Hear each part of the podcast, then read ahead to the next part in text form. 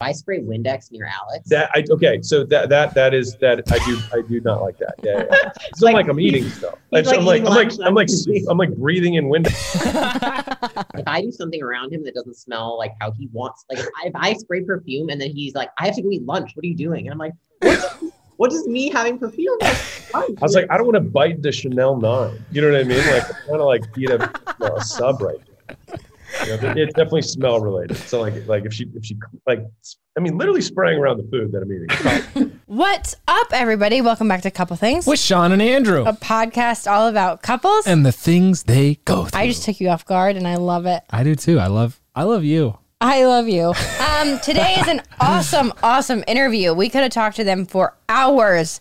Um, I still don't really understand what it is they do because they're such bosses in life, but they own acquisitions.com. Alex and Leila Hormozi. That's right. So Alex and I share the Vanderbilt connection. He was a fellow Commodore, uh, several years ahead of me. His wife Leila is now his business partner. They tell the story of how they met and actually were partners in business before they were uh, romantic partners. yeah.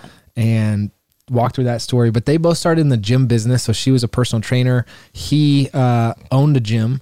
And then it morphed into something bigger and bigger until they launched a company called Gym Launch, which essentially was partnering with uh, gym owners to help them do things bigger and better. They exited that and now, as Shawn alluded to, run acquisition.com where they partially own companies and are kind of a fractional C suite, as he would describe it, but help companies grow from like the $10 million mark to larger. And their portfolio of companies does over $100 million in revenue.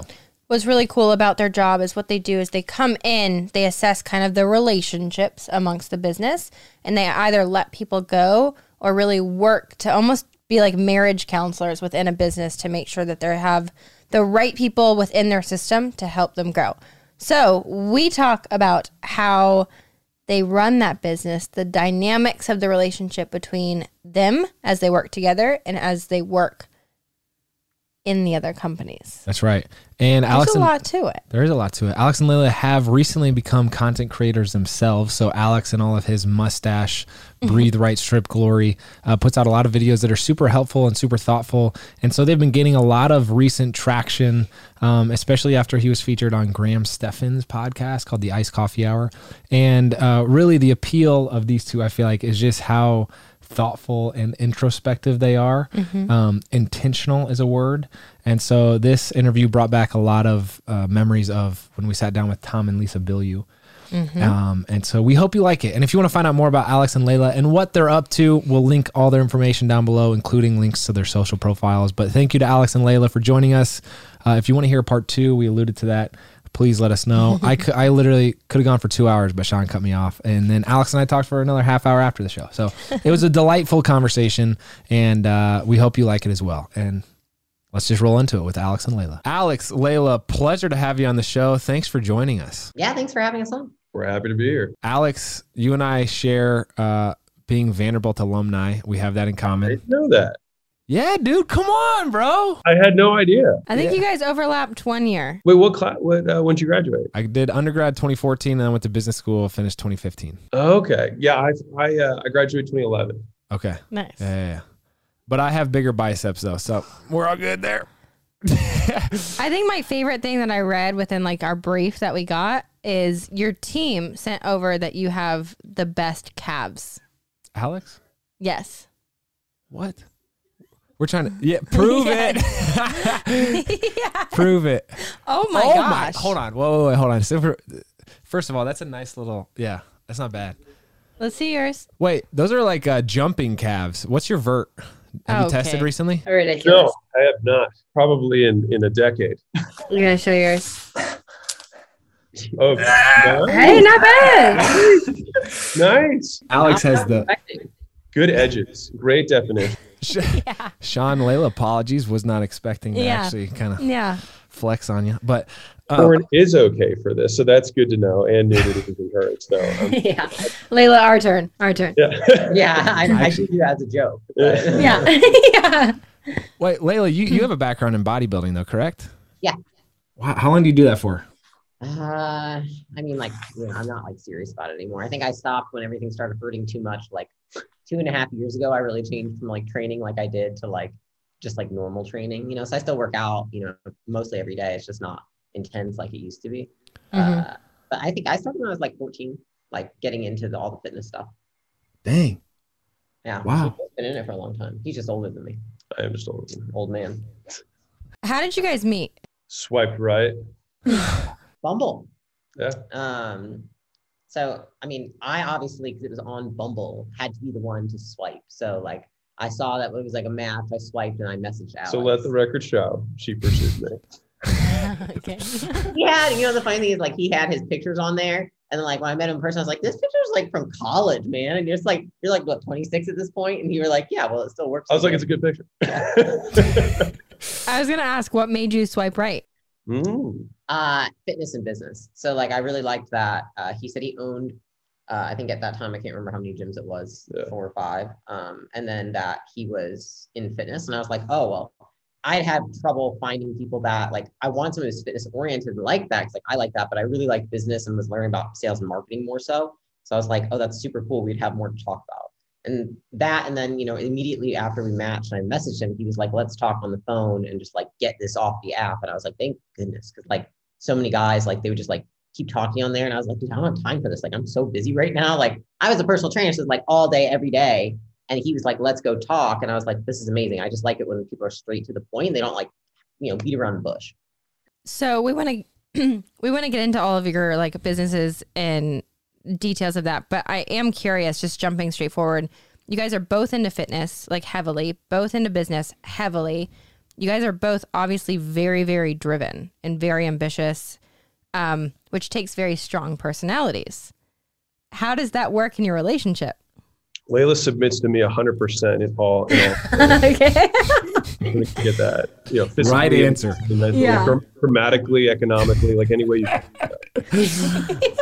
I think that we're both um, humble enough to know where the other one is stronger in certain areas, and so like we kind of in the beginning established like our our domains of like where Alex leads, where I lead. Um, you know, I think even like when I met Alex, I'm like I'm what four years behind him, like. And I didn't have four gyms, you know, I was a trainer. So I was like, I don't know as much as at business as you do. And so I learned a lot from Alex in the beginning. Um, he used to make a joke. He's like, "You're just gonna take everything from my brain and leave." and I was like, you know, it was funny because it was so much business and so much at the same time. You'd be Um, leaving empty-handed, Leila. I know, right? I would be. I think honestly, it was just early on realizing that we had to establish those areas of domain, and like, I think that takes a level of humility. Like, you can be driven but not be pigheaded, you know. Yeah. And so it's like I think there's a difference between two. I think a lot of people who are driven, it's like they're very stubborn and like I know the best. I'm the best at everything. I don't think either of us have that approach. You know, we wouldn't be able to build a team or build an enterprise if we did. Um, so I think the same kind of applies to your marriage. And I think, like, as a single unifying concept, we care more about what is right rather than who is right. And the ruthless pursuit of that has just always been at the forefront. And so it's not like, well, the last four out of five went to Alex. It's like, well, if it was right, then it's right. And if the last four out of five went to Leila and the next one is also hers, then it then her point is the one that wins if we, you know, arrive there through discussion. But like we don't disagree on much. And if we do, it's more like because we have we have aligned mission in terms of where we want to go and we have aligned values, which is how we want to get there. And so if we disagree on something, typically the first thing either of us will ask the other person is, what information are you using that I don't have? Um, and then that way, because the only reason that you have a judgment that would be different from mine is if she either has different information or she's deciding differently. And since we decide so similarly, it's usually just different information that she's working off of. And so just getting our data sources kind of like aligned um, allows us to just skirt a lot of, I think, what, most people fight about.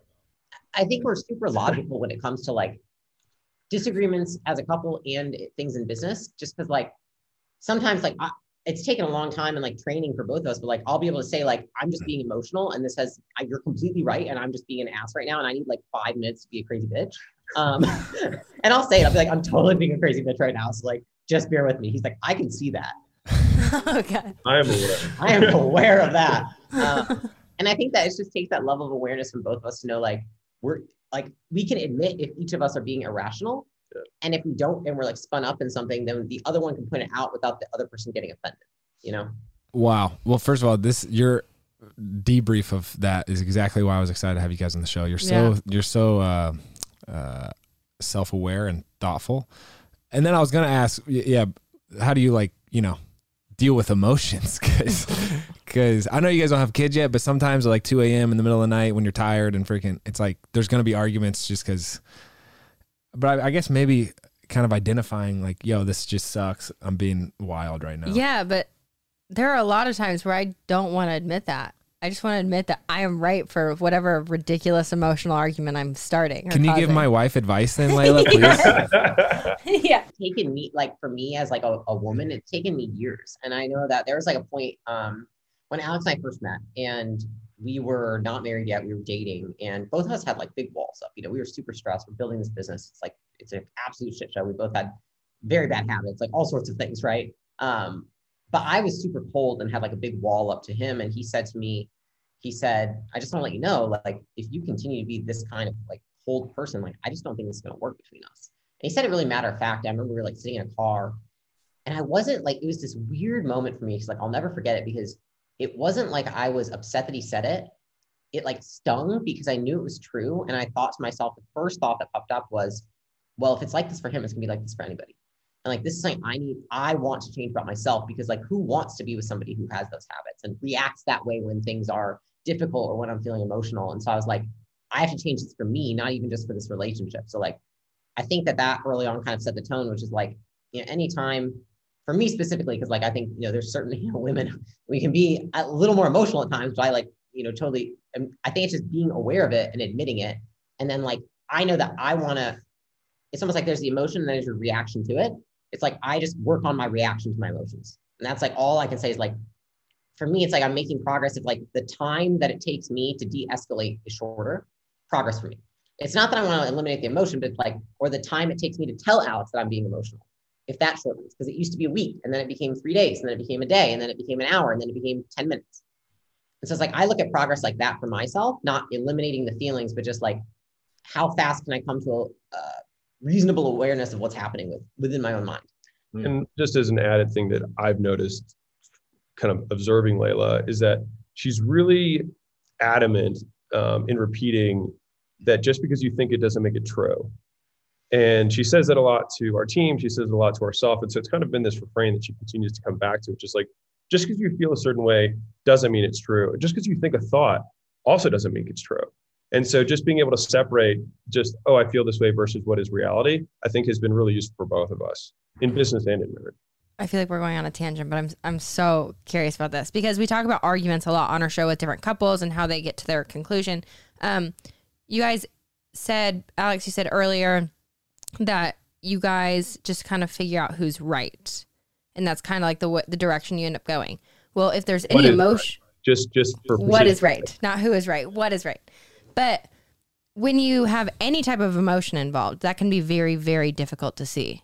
Because if you have any emotional thought, that emotion can make you feel as though your you your argument is correct, right? I, I so how do you guys how do you guys separate how do you how do you come to what is right when you both potentially have separate beliefs? I'm trying to think about something that, because like we really, I mean, I have one piece. yeah, go for it. Yeah, yeah. well, something that um, it's like a phrase I can't remember. It was some stoic guy said it or whatever, but it's basically like, rather than following what you feel or believe, follow the evidence. Yeah. And so it's like, which it doesn't matter what you think. It doesn't really matter what you feel, but like, what evidence supports who or what is right? And so often it's like, what is right is going to be what's aligned with our mission, our values, like as a couple and as a as business partners where's the evidence to support that my claim or my thoughts or my feelings are valid versus his claims, his thoughts, his feelings are valid. Yeah. And just as an added one on this, I think a reason that we don't have a lot of disagreements is because the two biggest things I think people argue about is that a lot of people, and you know, we probably have, I would say, contrarian views on this, but I think a lot of people lose their marriage in the draft, right? They pick wrong. Um, and I know that's not a popular sentiment because once you're married, then you're in and you need to deal with what you got. Um, but I do think that some people pick wrong. And I would define picking wrong as having a mission that is not aligned. You guys don't want to do the same thing with your life. That's hard to rectify. Or you don't want to get there the same way. You have different values. And so if we can, if those first two things are aligned, which I think the vast majority of people argue about those things and they become much more contentious arguments because like you spend all this time trying to justify one mission for the up versus the other or how one way of get there versus another. And both of those are intangibles and it's very difficult to argue justice versus mercy because you're always going to have tension there because they're extremes on a continuum. And so people go and relive the same fights over and over again because they're arguing for an ideal and so if we can eliminate the arguments that happen on ideals and we eliminate the arguments around where we're going then the only real argument that ever can happen is how we choose to execute on that. And so if both of us have this is where we're going, this is how we want to get there, then it's just she thinks this is a better way to do that than I do. And then that's where it's like, okay, well, we try and we'll boil down the argument to like a simple statement, which is, okay, so you think that if we do this, we'll have a higher likelihood of achieving X mm-hmm. than I do. This is what I think the evidence of this. And so then it just becomes a risk adjusted decision. And so then it, it separates it from being Alex is right or Leila is right. And we can separate it to just like the idea, and we can both attack or support the idea um, on either side. And then it stops being as personalized. And I think that's, I mean, we haven't had many arguments, like we really have not had many arguments. Like I would say, like real arguments. I think we only had like one real, like yeah, only one, like where it was like days. days. We yeah. can we can ask about that later. But uh, it, it, it, does take a, a good amount of emotional maturity to be able to like say one of you is right more often, whoever that is. It's like to not to not um, keep track of it like that. It's so it, it's no, so no that's what I'm saying. Yeah, like we yeah, don't even I'm saying it takes emotional maturity to not be like, oh well, he's freaking, he's always right, and I just want to be right one time. Like I feel like that is a thing that people experience, not that you do. No, I'm saying kudos to you. Perfect, but I think yeah. it's it's like trading that short-term comfort for long-term dysfunction is what you're doing, right? Yeah. Like mm-hmm. you indulge in those negative feelings and that like wanting that desire to be right. If you indulge in that, then you just create dysfunction in your marriage. Mm. And so I think it's like I always like hold in my mind. I'm sure Alex is too. It's like we know what we want our marriage to look like. We want to yeah. build an empire. We want to build something huge together. We want to make our life represent something meaningful. Just because like what else are we gonna do? And so yeah. it's like in order to do that, I can't act that way. Yeah. So it's just like I want that big thing more than I care about being right about the small thing.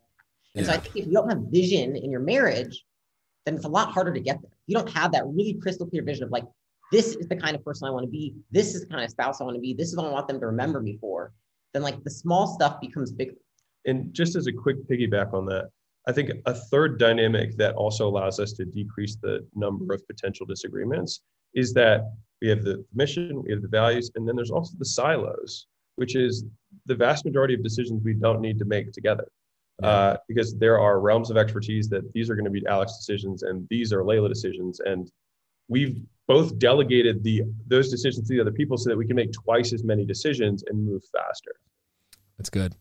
It begs the question, and Leila, I think you just alluded to it, but what are Alex and Layla's mission mm-hmm. and what are your values?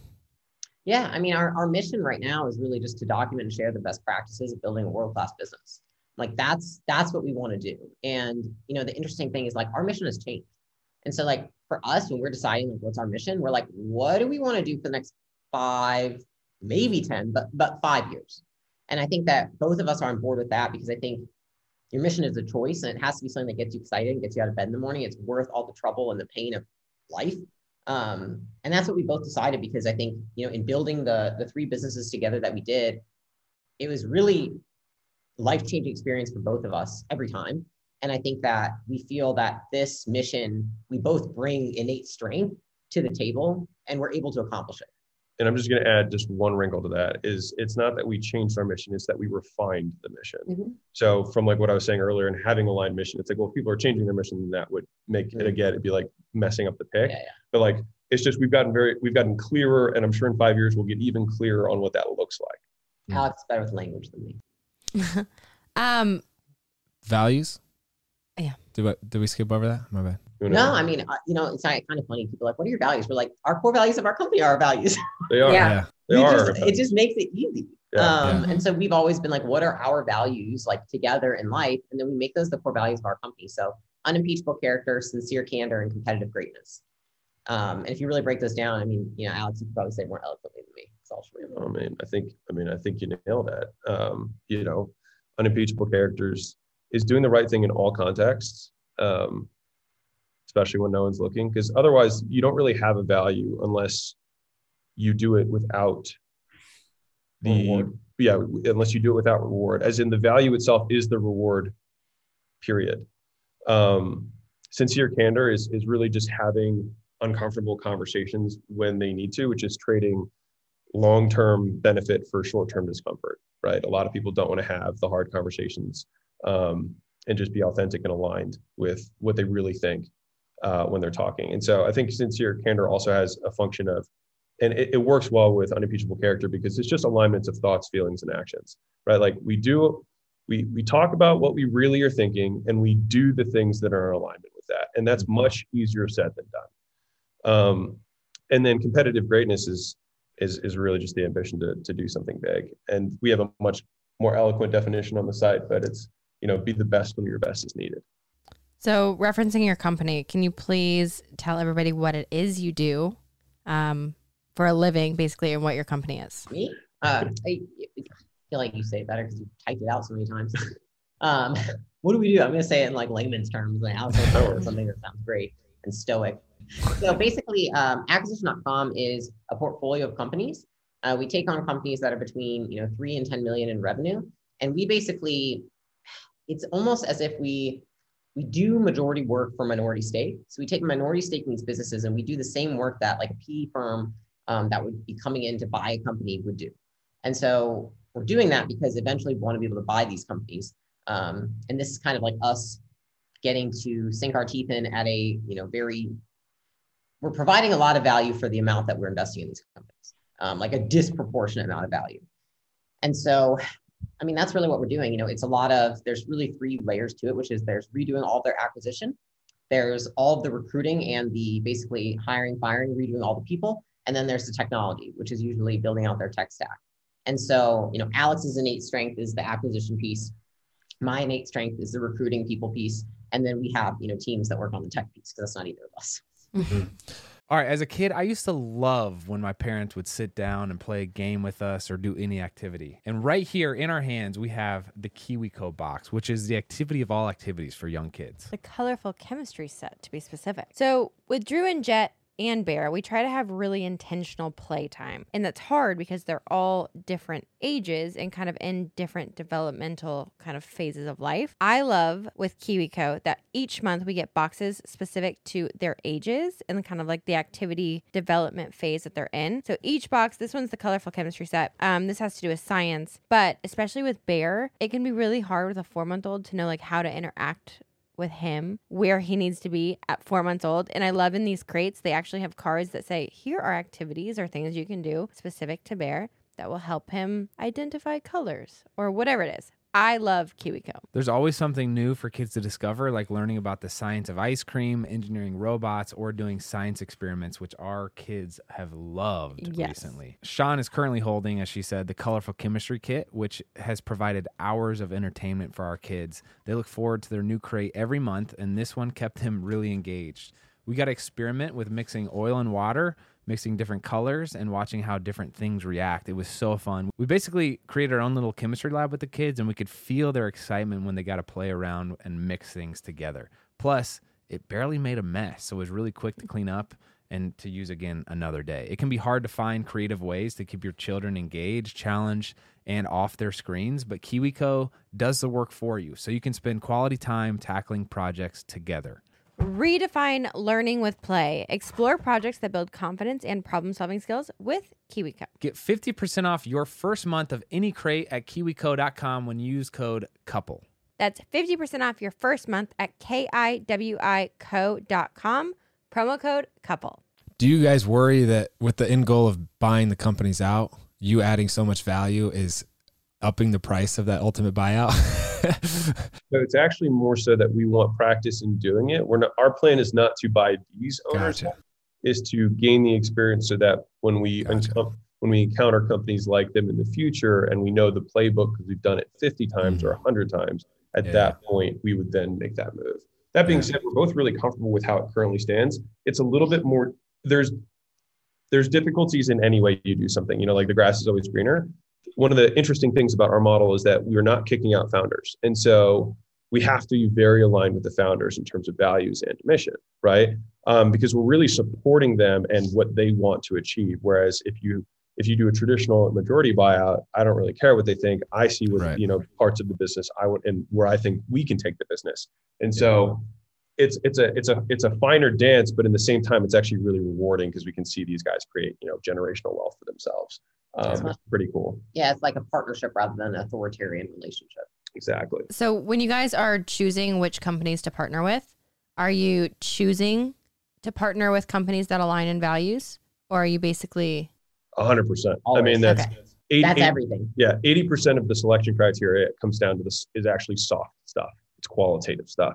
Yeah. It's do we really think this person has unimpeachable character? Do we really feel like this person exhibits sincere candor? Do we feel like they have competitive greatness? And it's, I mean, honestly, any one of those three values is hard to find in, in many people. There just aren't that many people who have any of the three.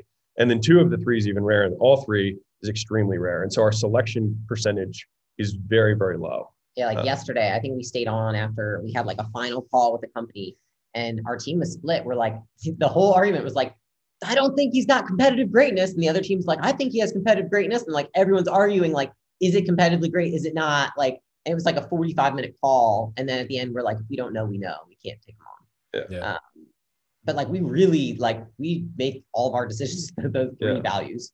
Are do you, so you said mission is a choice. Are values? Yeah. Values are a choice for sure. Yeah, Mm. I think I think we've refined refined those we have over time refined as well. We have refined. uh, you know, and we even changed kind of like the terminology we use. You know, I think they used to be a little bit more Extreme. extreme. And I think both of us used to be more extreme. So that was reflected in the values. It was like grow or die, speed is king. Um, Do know, the boring work. yeah, don't sugarcoat it. Um, Yeah. But both of us have probably become more moderate. Yeah. through working with your partnerships? Um, you guys work with relationships, I would guess, all day in the hiring, restructuring, everything. What's the biggest, I guess, flaw or issue that you continually see, and what's like the success point, or like what's the what's the thing you work on to kind of bring into a business? I'd say there's two dynamics. There's the dynamic between founders, and then there's the dynamic between the founder and the team. And that's probably the two dynamics that are usually not not advantageous to the business when we bring them on. So, like the first instance is that there's multiple founders and there's issues going on, and they don't, they never, they never, like almost ever reveal those to us in the beginning. And so that's something that we have to really learn through the diligence process and like poke at, whether it's a married couple or whether it's you know partners in business, family in business, Yeah, and- whatever. And we'll just be like, you know, John, it doesn't seem like you work as much as Rick. Rick, how do you feel about that? Oh god. John makes a lot more money than you, Tom. Is that weird? And we'll just, you know what I mean? And just like, we'll just ask because it's what everyone's thinking. And so I think Yeah. a big part of sincere candor is just saying what you're thinking so that like stuff can just get resolved and confronted. I think Yeah. they- they're so they so want to talk to somebody about it anyways that Yeah. it's like the moment you ask, it's like it's like word vomit comes out. They're like, Yeah. I hate him, or like, oh my god, this fucker sucks. You know, he's ruining everything. And you're like, oh wow, okay, this is an issue. So it's first resolving like the dynamics there, which is know a lot of times someone ends up either exiting or we end up bringing in someone new for that founding team to you know make it functional so the business can run. And then the second piece is the relationship that the founder has with the team, which is usually uh, when we come in, it's a it's a conglomeration of people that they like and people who are like them. And that's not what makes a durable business or a a flexible or adaptable business because if everyone that you bring on has not had a single authentic thought that you have not already thought of, then the business isn't useful. And so that's usually what we see in the beginning. And it's really hard to break the habits of the founders because they love taking in like what I call stray puppies, like people that love them, that have their values, but they're just like a little version of them. They're like, no, they'd be great for this role, Leila. And I'm like, this guy doesn't even have any finance experience. He's not going to be an accounting manager, you know, just because you like him. Um, Yeah. and that's probably one of the hardest things to break, as well as they typically uh, are too soft with their teams at first because they're just so grateful that people are working for them and that the thing is working. They're like, I don't want to mess it up. Um, so usually not harsh enough. They're not. They don't have enough accountability in place yet. And it's typically a genius with a thousand hands model, right? It's one guy and lots of helpers. And the problem with that from an enterprise perspective is that the business will grow to the cumulative knowledge set of all of the employees, including the, you know, the CEO or founder who's still probably working in the business. The problem that that comes up is when if every person in your business you can do the job better than them, then it means the entire business is actually just the subset of one brain, not many. And so that's what usually actually caps the business is that it's all dependent on the founder. And that's typical of that kind of three to $10 million range. You know, they, they spent all this time and energy learning skills and, and going to masterminds and doing courses and workshops and all this stuff so that they could level themselves up. And then their business did grow to a certain degree. But at a certain point, in order to grow the enterprise, you just need more brains that come preloaded with solutions. So you don't need to go gain five years of finance experience to learn how to do the function. maybe this is a, a common issue with the lower value companies, but like I feel like one issue that I see all the time is like, man, this person's just actually not hiring anybody, and so there's no even accumulation effect. But you know, the other fear, right? They're like, I don't know if I should spend the money. Yeah. I don't know if Yeah, this yeah. thing's gonna last. I don't know. There's just it's it's they, they can't predict the future. They don't think they think that they should be able to predict the future of their business, when in reality you never can. And because of that, they don't make moves to actually invest in it, which then perpetuates the fact that their business may not exist because they don't reinvest in it.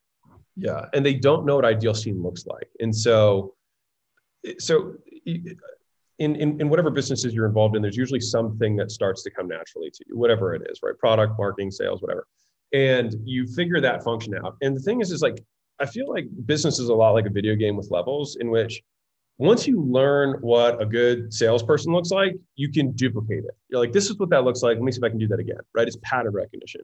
And so when you're leveling up, it becomes more difficult to see like what's a CFO look like. If you've never had one before, it's really hard and it takes a lot of trial and error. And that's what wastes time and exposes the company to more risk. And so the idea is like if we can if we can inject as many we can use our own pattern recognition on what is what is we know what a business's size should look like and then we know what each of the people within those functions look like and so we can easily pattern recognize place pattern recognize place and then very quickly assemble the infrastructure that then the company just grows on its own right after that so am I uh, correct in saying that your portfolio companies does uh, 100 million in revenue? Is that correct? And how big is your internal team? 11 11. yeah You mentioned pattern recognition with uh, recognizing and placing.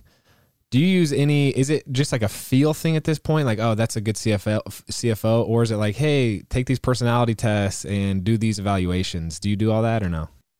At this point, for me, it's just pattern recognition. Like, and Yeah. that's something I try to transfer to them to the team. Like, you know, we've got people from like McKinsey, for example. Like, he has the same pattern recognition. He's like, that guy is a shitty CFO, you know, because he's just seen enough CEOs or CFOs to know what it should look like and what it's right. Um, so it's pattern recognition. You know, I think I use personality tests to confirm or deny that the person is who they are representing in the interviews. So it's not to say like this guy's a D or an I. It's he came off like a D or an I. Does his test test like a D or an I? Because sometimes if those things mismatch, then I'm like, okay, well maybe they're being kind of fake in the interview. Maybe they're a bad tester. I, you know, it's more to validate what Yeah. we're already seeing than it is Gotcha. to use to create a conclusion Yeah. Mm. I feel like you guys spend a lot of your time coaching to a certain extent. You're constantly trying to like improve and coach and teach and kind of guide. Does that ever get in the way of your marriage? not really I think that you know we're both aware enough that like we'll be like, are you doing that to me? You know what I mean? Like, and sometimes though I want that. You know, sometimes if I'm like spun up to something, I'm like, you just talk. I just need you to talk to me about. Like, I need you to coach me right now. Yeah, um, and it's so I- rare rare Uh, but I will. You know, it's like if, if there's something that's like Yeah. really on my mind, I don't, you know, we really don't do that to each other. I think, I don't think that's useful because I think most of the times in a relationship, you just want someone to listen. Yeah, I think it, it really it, the the handful of times that we get into that kind of coach e dynamic is when it's a clear walk into the other person's domain. So if I'm like, I think I am fucking up. Sorry, I don't know if that if that's um, Fine. on uh you know on, on some of my my meetings. I've just like I have not been very good um at managing that. That's clearly Leila's domain. And so I'd be like, this is what I'm doing. She'd be like, maybe think about doing this way and this one, this way. And then it's great. And on the flip side, Leila's like making more content now and making more presentations, which has been very much my kind of part of the house. Um, and so she's been like, can you look at these? What do you think about this? And I'm like, ah, I would restructure this. I put a story here. This is a little bland, you know, whatever. And so I think it's just when we when we clearly cross into the other person's domain is where it kind of shifts a little bit. But there's not anybody else that I'd like. I think Leila's exceptional at what she does. Um, and so I feel like it's just kind of cheating that I just happen to be married to her. So I just get top tier insight. Because you guys work together and your businesses together, we, I don't want to say struggle with this, but it's something that we've had to work on. Where are your boundaries at home of when can you work? When are you husband and wife? And when are you partners in business? so excited for this question. There are no, Yeah, there are no rules. there rules. are no rules. You can do whatever you want. Uh, so we when we when we got into this game, we had all these different coaches and mentors that are like, you you must. So it's uh, I'm going to use Trevor's term, but musturbation, right? Is uh, you have to, we must, we should, we need to, etc. Which is actually an implied threat because it's we need to or what, or what, right? And so um, you know, we started untangling some of the things that people had spoken on us about things that had to happen Now, you have stop working at five. You have to do date nights. You have to. Yeah. And we just decided that we would just do what we wanted to do. Just so self-regulate. if we feel like we're getting too worky, we'll just be like, hey, let's cool it for a day and let's take the day off. And then we'll take the day off. And if we want to work for 14 days straight, then we'll work for 14 days straight. Like we just we just don't have rules that regulate the behavior. It's just the outcome and how we're feeling about it. And then we adapt And I on the fly. I think that if you refine and you just continue to work on your communication with your partner, then you allow yourself more flexibility in these routines. Because if you have to keep strict, you know, it's like the person who's like, don't text me after five, I will never respond. It's like, but if you could just communicate, hey, today I don't want you to text me after five. I'm just feeling a little run down. Versus maybe on other days you want to work until eight or nine. You know, and so it's if the better and the more that we communicate, and it's like there's days where I'm like, hey, like I know that you're working all day. I really just wish you weren't so you could hang out with me. Maybe you could hang out with me after you're done working. I'm just being whiny, right? Or like, This was like two days ago. yeah, that's what it happened. to me. I was like, God, I feel so guilty because you're writing your book right now, which is taking up all the weekends. And I'm like, all I want to do is go to the pool with you. And he's like, oh, I'm writing my book. And I'm like, I know. And I feel like such a terrible wife that I even have the thought. But I'm like, but I'm going to express it. I don't need him to do anything about it. But then he probably will like, you know, have dinner with me and go on a walk or something. So I think it's like the more that you can express your feelings to your partner about what you desire or what you want, the less you need to have these rigid routines. and it's it's uh it's kind of spirit of the law rather than letter of the law. I think a lot of people like so if you can't function on values, you have to create rules, and rules suck. Because they crap. It's like Mhm. confined. They're constraints. That's what they are. They become more stressful than the thing that you were trying to prevent of being stressful in the first place. And so, um, but to touch on probably uh, uh, some of the spirit of the uh, the other side of that question is, um, I think we've gotten better and better at switching between our business dynamic and our marriage dynamic. Um, and you know, I think our, our mannerisms, our tone of voice, and you know, we even have cues for this at this point where Leila just be like, "I need husband Alex." I'm like, "Okay, blah. all right, got it. I'm here. What's up?" You know what I mean? Because I tend to be more aggressive, more. Um, you know, More more energetic. rational, less emotional when I'm in I'm in like business. Oh, you can if you want to share that, you can. Yeah, yeah. we have like little things that we say to like know the transition, like you know the, the tool Asana. Mhm. Yeah.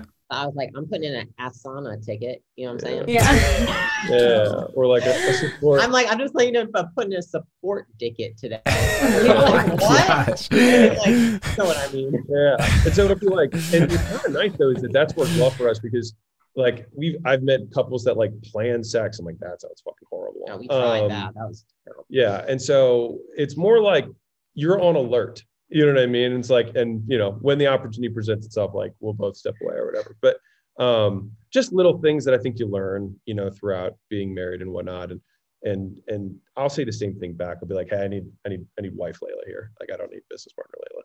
And so it's just I think we've gotten better at communicating just that that that sentiment itself. Um, because otherwise you just you bring a marriage thing and then you get responded to with a business person and it's it just it's not what the other person wants. The support ticket is hilarious. Like I, I had a question and I, I just can't get past that. and I just think they're hilarious. Yeah. So yeah it's uh so Shawn and I are in a place where values is something that's been coming up more and more. So we're growing our business. We have a team of uh, six for the content side of things, and we're essentially acquiring media properties uh, that fall under our value set essentially. Mm-hmm. and so it's it's been really uh, we actually did a whole episode on the podcast with a guy who put together like a value course because you're kind of walking in the dark. At the beginning you know my first inclination was like googling what are good values to have and then like choosing my favorite looking words. But there's like a an interesting process he took us through like writing down the situations that you thrived in, writing down the situations where you felt really uncomfortable or like didn't thrive, and then like noticing the patterns between those, and like it's this whole thing. So uh, the value and having those explicitly stated is something that every mentor of mine has just been hammering home, both from a personal standpoint and uh, and a business. But you, uh, Alex, you mentioned on uh, Graham Stephan's podcast uh, that you're a nihilist? I like. I think labels are are aggressive in general, but like I just don't think that things have inherent meaning, capital M. I think that we can create whatever meaning we want and ascribe that meaning to circumstances and situations, but that is what I would consider little m meaning, not big M meaning. Leila, do you, you, do you share the sentiment of that philosophy? I always have, just because, you know, I and I I think I don't have a problem with what anyone's like yeah. meaning of life is or what like if sure. you're religious, not religious, if you think it means nothing or everything, I don't care. As long as it serves you, there's nothing wrong with whatever meaning it is. So I think, and I think for most people, you know, for example, like I'm not religious, but I think that re- religion as a meaning of life and, and what it represents is really good for most people. Yeah. Mm-hmm. Um, like I sometimes, you know, feel like, man, that would be nice. Um, but you know, I just don't have that. But I think that uh, like if you you know you study the brain, the brain is a ma- meaning making machine, and so I think that that's awesome. And because it, what it means is that for every negative experience you have, you can just be like, oh, that's just my brain, you know, making up a story. I can always change it. I don't have to believe the story that my brain's making. Yeah, or even articulate it differently. For every experience we have that we initially deem negative, we can choose to ascribe a different meaning to that situation and make it a positive one if we so choose. And you see that in a lot of things. You know, I I, every time you post something on social media, you know, you get people looking at it in two different ways, right? It's like, well, it's not who's right. It's just what one's going to serve you, you know? And I think a lot of times that's why I think it's so cool to think like nothing actually has meaning. It just has whatever meaning you ascribe to it because then you can constantly question your own beliefs about what things mean.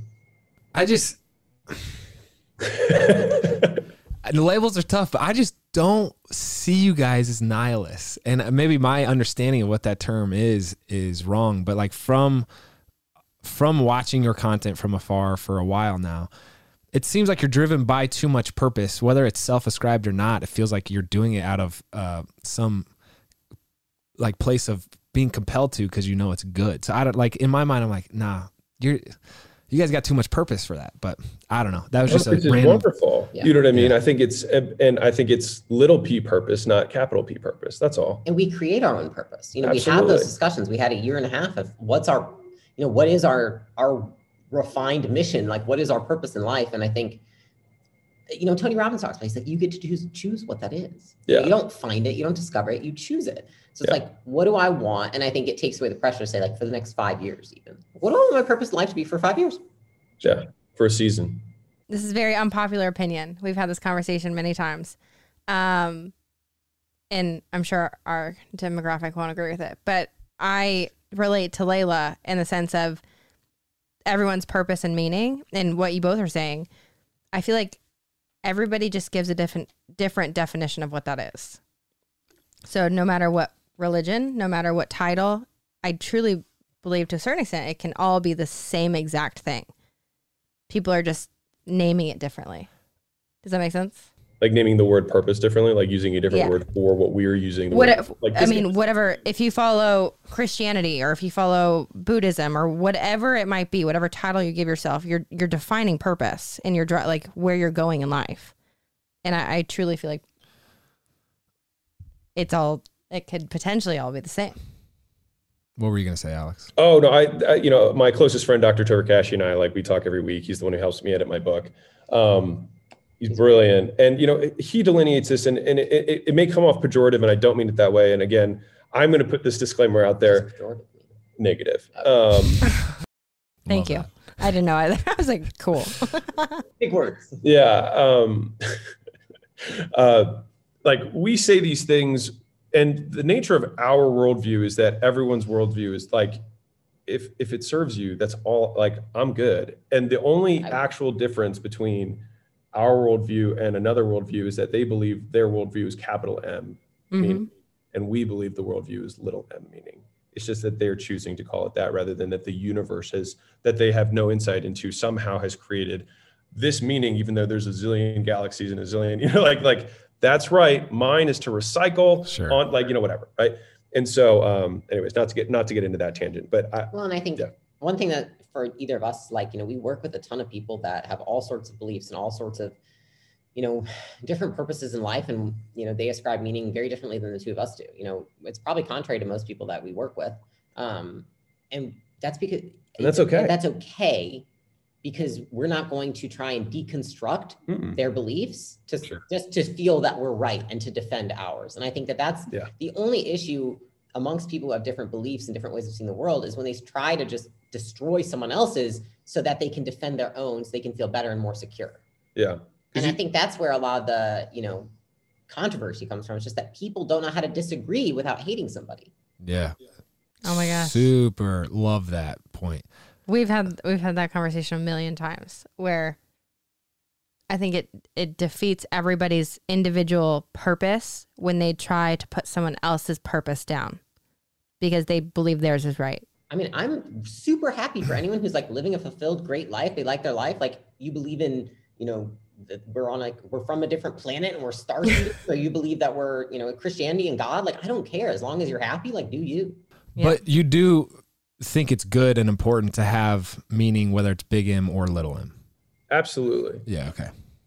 And the differentiation between little m and big M Yeah. is there is no difference besides the outside judgment of something that we don't know, claiming that this one is the absolute truth. And then you get into like, well, then you're saying that your truth will have the little m is the absolute truth. You know, get into all that. That's not my thing. Uh, I'm curious. You mentioned your doc, your friend who's a doctor. I believe he's a philosopher that you've uh, mentioned in the past. What are other uh, sources of knowledge or content or thought that you guys each have, whether it's books, podcasts, you know, your favorite authors or whatever it is? I'm curious. That's a tough one. It is. So I'll, I'll give you a little bit of background. So I mean, like I, I, I studied apologetics for five years. I was very, very, very into the Christian faith um, for a very long period of time, and I think a lot of those viewpoints have influenced me. I also uh, really like a lot of the Stoics in general. I, and as silly as it sounds, like I've I've read lots of excerpts and snippets. It hasn't been like Marcus Aurelius's book or his meditations or whatever. Um, but a lot of it, I think, has been a, a self-guided path of you know what what makes sense to us. Um, and for everyone who is listening, if what we said you don't agree with, you're right, and that's okay. Like, and that's fine. Like you are right, and that's fine. You know, um, like we don't claim to be right. This just this is what this is how we see the world, and it has served us well. Um, and it just helps us do what we want to do and live a life that we enjoy. Yeah, you know, it, it's tough for me because I used to consume a ton. Um, like I, I think I consider myself really studious, and so like I would study a lot and read a ton of books. And I honestly stopped in the last like two years because I realized that you spend a lot of time consuming rather than like freely thinking for yourself and constructing your own thoughts and ideas about the world. And so I've spent a lot more time just thinking and kind of creating and writing and frameworking my own thoughts about things just based on my own experiences. Um, because I think like humans we're susceptible to other people's opinions. So like I am very careful about what I consume. I think the best advice I ever got was actually from our friend, you know, Dr. Cashy, who was like, you know, go read old books, right? Like the sources of all the new books. There's really no new information. It's all just said in a different way. And so, you know, reading the books that are, you know, on Stoics or like the first psychologists ever out there, like those kinds of things are kind of the root of most things. You know, the root of how you structure a business, the root of human psychology, the root of all those things. I would rather go to the source than to find a book that's, you know, kind of poo-pooed up to just like sell. Because Yeah. most books people make to make money. Yeah, the older the older the problem, the older the solution, right? Like so, these these are not new new problems. You know what I mean? So they have old solutions that already exist. You ever read the book Guide to the Good Life? It's about stoicism. It's Mhm. good. Just like a, a I'd never learned about stoicism until I read the book, but uh, I think I prescribe to a lot of those thoughts. Is that right? Subscribe to a lot of thoughts. There it is. Yeah. There we go. um, yeah. Um, we ask this question to every couple who comes on the show. In business and in your personal lives and your dating and marriage, if you were to give someone one piece of relationship advice, what would it be? I probably have like two. I'll go first. Yeah. um, be rational, and that's and that's an incredibly loaded statement for most people because they can't be rational in general. But business, marriage, dating, you know, I think the reason that Leila and I had a very atypical relationship when we met each other. You know, we met and we had similar interests, which was the the real spark. It was actually not romantic interest at all, and we weren't even sure if we were going to like really date date. Um, like I think on our second date, Leila was like, "You feel more like a friend." um because i like maniacally laughed but um Everything changed. yeah and then it Yeah. makes sense. uh, but it was it was more like does this rationally make sense and the thing is is a lot of times if you can make rational decisions when the emotions dissipate all you have is the rational reasons that will remain and the feelings towards a business the feeling towards a person or your wife or your spouse like the emotions will come and go but if the reasons that you chose the person are based in rationality then those will remain when things get hard. And they will guaranteed get hard. And so i see the rational reasoning behind making decisions as the foundation and the bedrock. And the emotions are just the the icing. Uh, but like that but if you build your house right on on the icing it's just going to melt on a hot day. And so that's that's really I think that the foundational I mean honestly the foundational principles of our of our marriage and our relationship in general is just trying to make rational like doing our very best to make rational decisions um, and when we do that we continue to be happy with the outcomes on a long time horizon Yeah. You know, I was gonna say, um, I just think the game is won in the draft. So I think it's the same principles that apply to business. You know, it feels really hard when you don't have the right people on the team. I think the same for marriage. I think a lot of people get married because of sunk costs, for example. They've been in a relationship four years, five years. They think this is what we need to do, rather than like, would I date this person if I met them today? Um, and so I think a lot of people aren't willing to make the hard calls to set themselves up for success later in their life. And I think that that's why, I mean, I think it's a lot of the reason that like marriages are failing nowadays. You know, it's like people are making these decisions based on feelings, which feelings by their nature are fleeting. They're not making it, again, like Alex said, based on rational, like, is this the person I could be partners for the rest of my life with? And it's like those feelings get disappear, and then you look and you're like, she's hot, but she's fucking crazy. Or like, you know, he's got money, but he's disgusting. Yeah. You know, and so it's just like, I think at the end of the day, it's just like if you can put more effort into who you pick, there is less effort that you have to put into the marriage. And today's show is brought to you by the one, the only AG1. We are getting ready to go on our first full family vacation in it's probably How long? probably never. Well, yeah, we've never had two kids. So We've never is- had two kids. We've never gone on vacation with the kids and my parents. It's going to be so much fun. But as we're packing, we are packing like our supplement drawer up, and we had to include enough AG1 packets for the whole family. I always take my AG1 after breakfast, and with just one scoop of AG1, there are 75 high quality vitamins, minerals, whole food source superfoods, probiotics, and adaptogens to help start your day right. I have a lot of people ask me because we're such geeks about our supplements. If I were to take just one thing, just one thing a day, what would you recommend? And I truly believe for your multivitamin purpose, AG1 is the best thing out there. Also, the taste is so interesting, it keeps me coming back. And their special blend of ingredients supports your gut health, your nervous system, your immune system, your energy, recovery, focus, and aging, all the things. all for less than $3 a day. So, to make it easy, Athletic Greens is going to give you a free one year supply of immune supporting vitamin D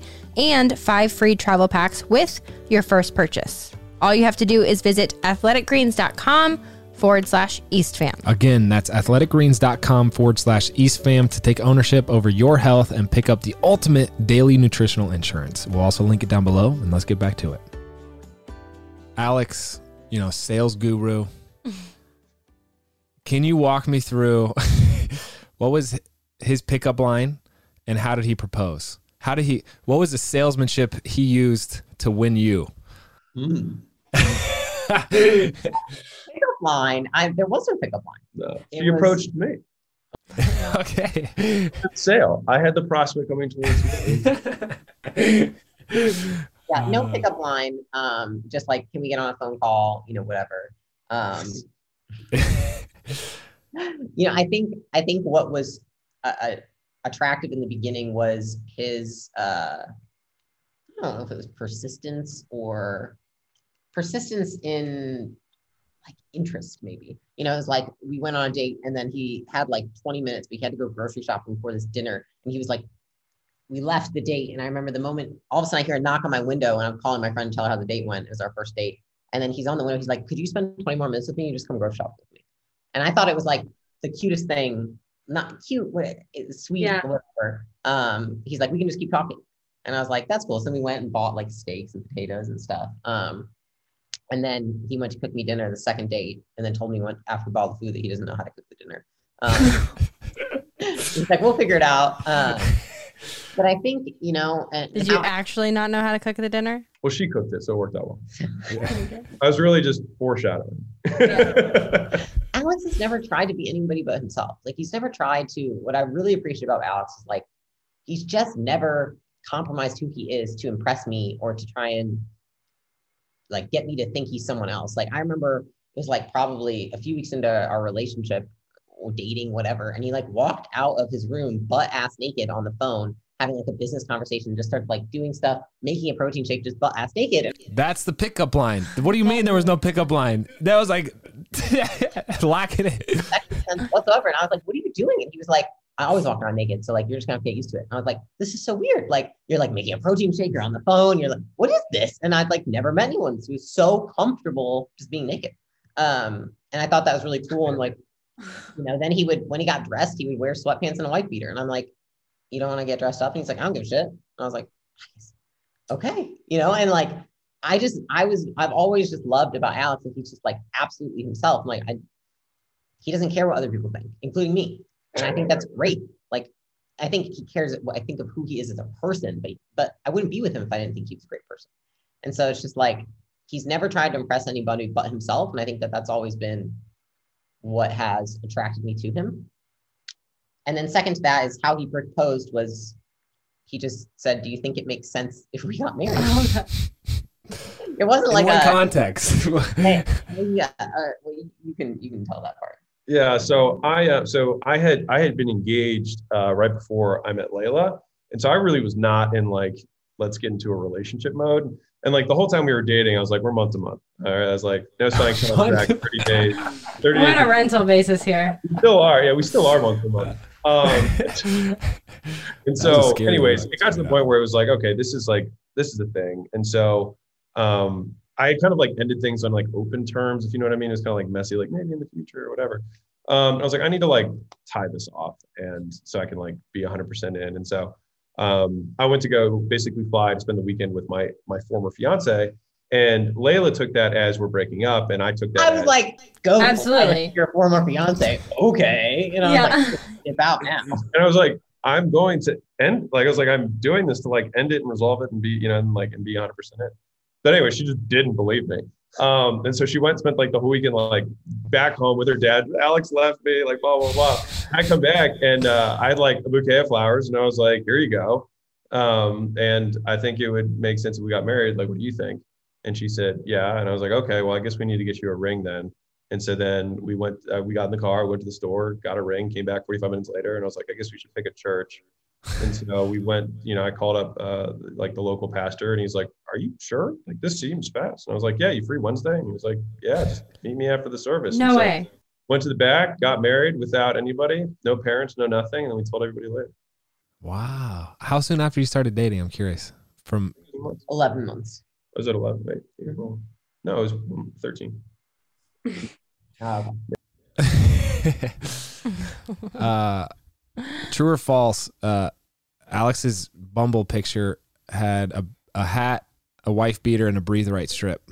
Leila, false. I would, say it. It's like a shirtless pic of him in the pool from college. oh my God. Uh, Okay. that's a- I have last question. I was gonna keep going. I was just gonna run over the one o'clock. How No, how can't. firm is your? Are you guys hard out at one? Yes. Andrew. No, we're gonna keep rolling. no, we're hard out at one. Frick. We have children. we have children.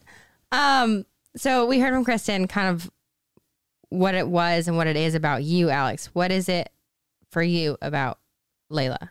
Yeah, Leila's made of steel.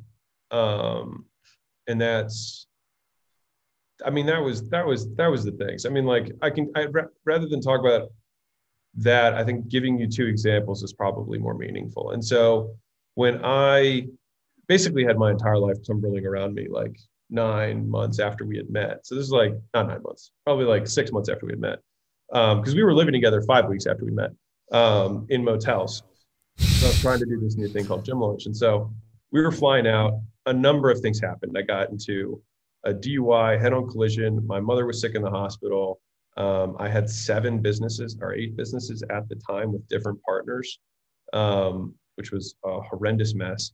Um, I just lost all of my money uh, that I'd put into one of the business partnerships after selling out some of the other ones.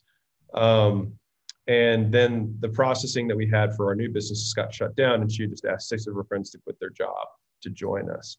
And I had a thousand dollars, and our cost for the new business was thirty three hundred a day. And so I kind of sat down with Leila, and I was like, "This has a very low likelihood of succeeding. Like, like the chance of success here is quite low." Um, and I said, "She was like, you know, this is your out like if you if like we're cool like i will respect you i appreciate you and like if we leave if you want to leave now we're cool um and that's when she kind of just leaned in and was like i'd sleep with you under a bridge if it came to that and so that was when i knew that like she was it you know um and that was my moment of knowing that i like this was the girl i was going to be with um the second one happened earlier in our relationship which is right when I lost everything the first time. Winner. Um, we had, I needed, basically, we broke up essentially. Um, and it wasn't even a breakup. It was like I was so stressed out of my mind because I had all those things I just talked to you about happen all within like 90 days. Alex just like stopped communicating, and I looked at him one day. I was like, "Do you want to like not be together?" And he was like, "Yeah." I, I I just like shut down. I was like so beyond maxed out in terms of my mental capacity. I just I had no room for anything. I was trying to put out a hundred fires.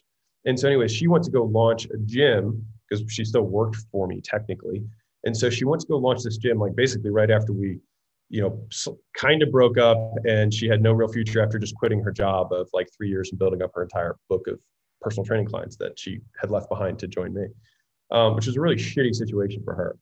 And so she went out and just murdered the launch. And I really needed the money that was going to come from this. And so I, I don't remember how much I had, but it was 10 grand to send her there. I don't think I had that much more than 10 grand. And so it was like, you need to put the team on your back because I have to put all these other fires out. And like, you need to go make the money for this, this launch, which was like a hundred grand. Um, and she killed it. She set the record for sales still to this day uh, for like a 28 day period of time. Um, and that cash is what ended up getting me out of a lot of the messes that I was in. So I could just be broke rather than below broke. Um, but it was, so it was just when things got hard, she got harder. And I think that the people that I had in my life up to that point, I was accustomed to always being the one putting the team on the back, on like on my back. And I was fine with that. I didn't really think there was another way to do it. And so when she did that, um, I was like, man, there's two of us. Mhm. And so that was when it was much more, and I think Leila and I have said this probably before, but um, in the Bible, they there's only one thing they talk about in the entire Bible in terms of selecting a mate. The rest of it is on how to manage the mate you picked. But there's only one thing on selecting the mate, and it's you want to pick someone you'd go to war with. And I think that if people use that as their actual frame, that they would do much better in the pick. And when I looked at it through that frame, there was no one else that I'd rather be beside me. And so that was why Leila is the one that I married. Wow, that was the best answer we've gotten. So, Yeah. uh, good luck, Leila. How are you? Okay, okay, fine. I'm curious, Alex. You just unpacked a lot there. What do you uh, credit though?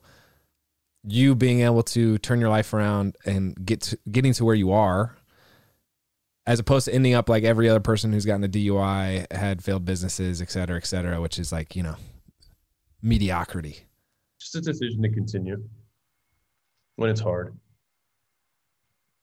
And I think for me, I was very, very fear driven. And the fear of failure, the fear of judgment that I perceived from the outside, especially for me from my father, was like that was more difficult and painful than anything that the world could throw at me. And so for me, I kind of clung onto that pain as my barometer for the pain I was willing to endure to continue. Mm. And so I think I, I, thought about this a lot at that time in my life. It was a repeated, you know, frame of mind that I'll share. I haven't thought about it much recently because I haven't needed to, but it's amazing what you can accomplish when you have no choice. And so, like, when you think about like the atrocities that have happened from one human to another, you look at slavery, you look at, you know, mass genocide, things like that. The things that people go through in those circumstances, they are able to weather it and they're able to weather it because they don't have a choice. And so if you re- if you remove the choice, which was the decision that I said at the beginning, then you really only have one path to take, which is just to continue and to endure and to hope that someday it will be better. Mm. And then just continue to strive towards that. That's deep. Uh, it reminds me of Man's Search for Meaning. 100%. Yeah. Great book last I, I am just, gonna keep asking questions until I'm told not to. You but have to wrap. Leila, so so you, you, have to wrap. I mean, like, we're good on time. So you both being matter of fact and logical are words that I've heard multiple times. Is that uh, mutually exclusive with being romantic? Do you mean like are we like that romantically? Can can one be matter of fact and logical and at the same time romantic? Is Alex romantic? Is what I'm trying to say. Yeah, I mean, I think it's just a in my own way. yeah, I think I think who we are, romance in its own way, it's, it's it's just a different dynamic for us. You know, I think our tone of voice changes, how we talk to each other changes. You know, the things we do together changes. I think that's more how I would. I wouldn't even like think like how is he matter of fact. I mean, I think we're pretty upfront about like our desires and our needs with one each other or one another. But um, I don't. Hmm. Anything? I think it's just the switching gears between you know business you and, and husband you. And so like for me, like my literal tone of voice goes up when I'm talking more like in in husband me. I'm definitely cutesier uh, that I would I probably wouldn't put on my YouTube. Um, you know, with Leila behind closed doors, you know, we make sillier jokes and make faces at each other, and like that's you know. I think it's especially like with how we are now. I mean, I think it's just like like Alex is the only person I feel like I can be my like absolute most vulnerable self with, right? And I think that that's like where real romance is created is when you're just able to be yourself and not be fearful, right? It's like a complete feeling of safety and security that that person isn't going to judge you for how you act, what you do in that like safe space with each other. And so I think that we absolutely create that. It's just it's learning to switch between the business and the personal. And I think that we've become really good at it. I think it was hard in the beginning. Yeah, because we actually business came natural to us. Mm-hmm. Like so that was actually the the easy part. The harder part was creating that romance. And so we were, you know, big believers in Tony Robbins stuff where it's like you can you can you can do love. Right? You can do the actions that create love. It's much more difficult to do the actions that create respect. Uh, you know what I mean? And so I think that foundationally, the rational reason that we picked one another is because we both respected one another. And so it's a it, it is a relationship based on respect, not love. The love we've learned. Um, but I think a lot of people it's much more difficult to go the other direction and mm-hmm. have love and which you know for most people is just chemical chem, chem, chemicals in their brains that are just filling up. Um, and then when those chemicals dump out after you know 24 months, there's just nothing. Um, mm-hmm. Besides sunk cost of being together for a long time. Was it always very clear that you guys wanted to get like marriage was the right play for you guys as opposed to it was that was always it? I think that we always made our decisions within the context of if we don't see one another work, if we don't see this working in the long term, we're not going to stay in the short term. we both approached it that way. Yeah, I don't think either of us like wanted to to stay in something that didn't have Yeah. any vision to it. So we both went on like, I mean, she went on a lot more than I did, um, but like lots of dates.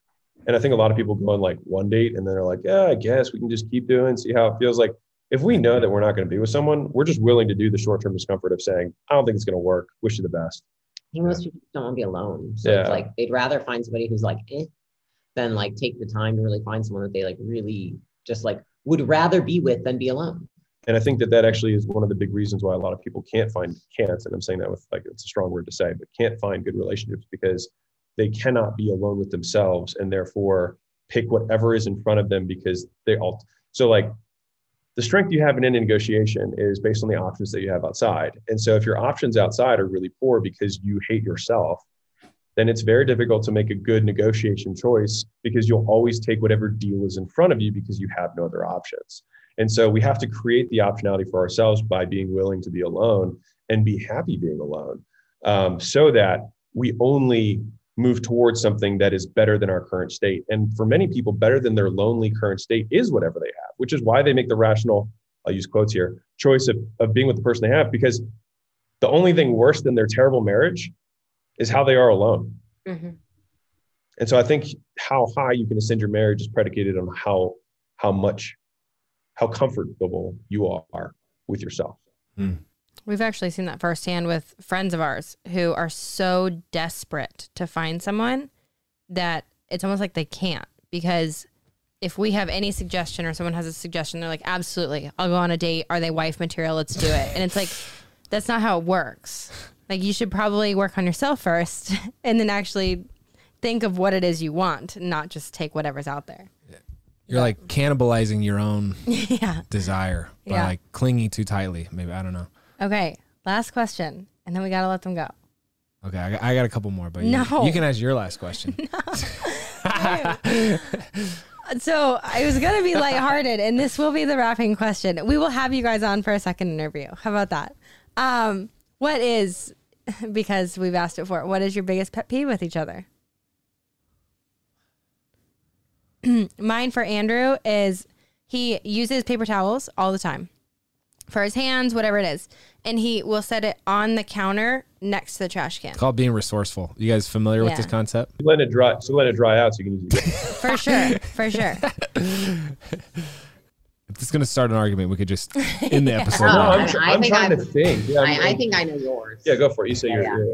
Um, man, well, I mean, there's two. There's one, his nose strips that get stuck everywhere. So like you guys see videos of residents nose strips, and I like find, I like walking it like ends up on my fucking foot, and I'm like, what? You know? um, and then probably just like he forgets personal hygiene Oh sometimes. yeah. Oh yeah. So like Alex will forget to brush his teeth for a few days, and I'm just Love like, it.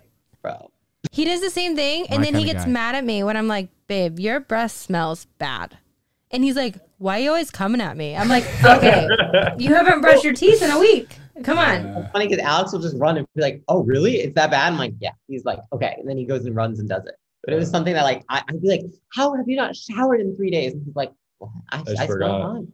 Yeah, Yeah, that's him. Also, I will say the breathe right strips.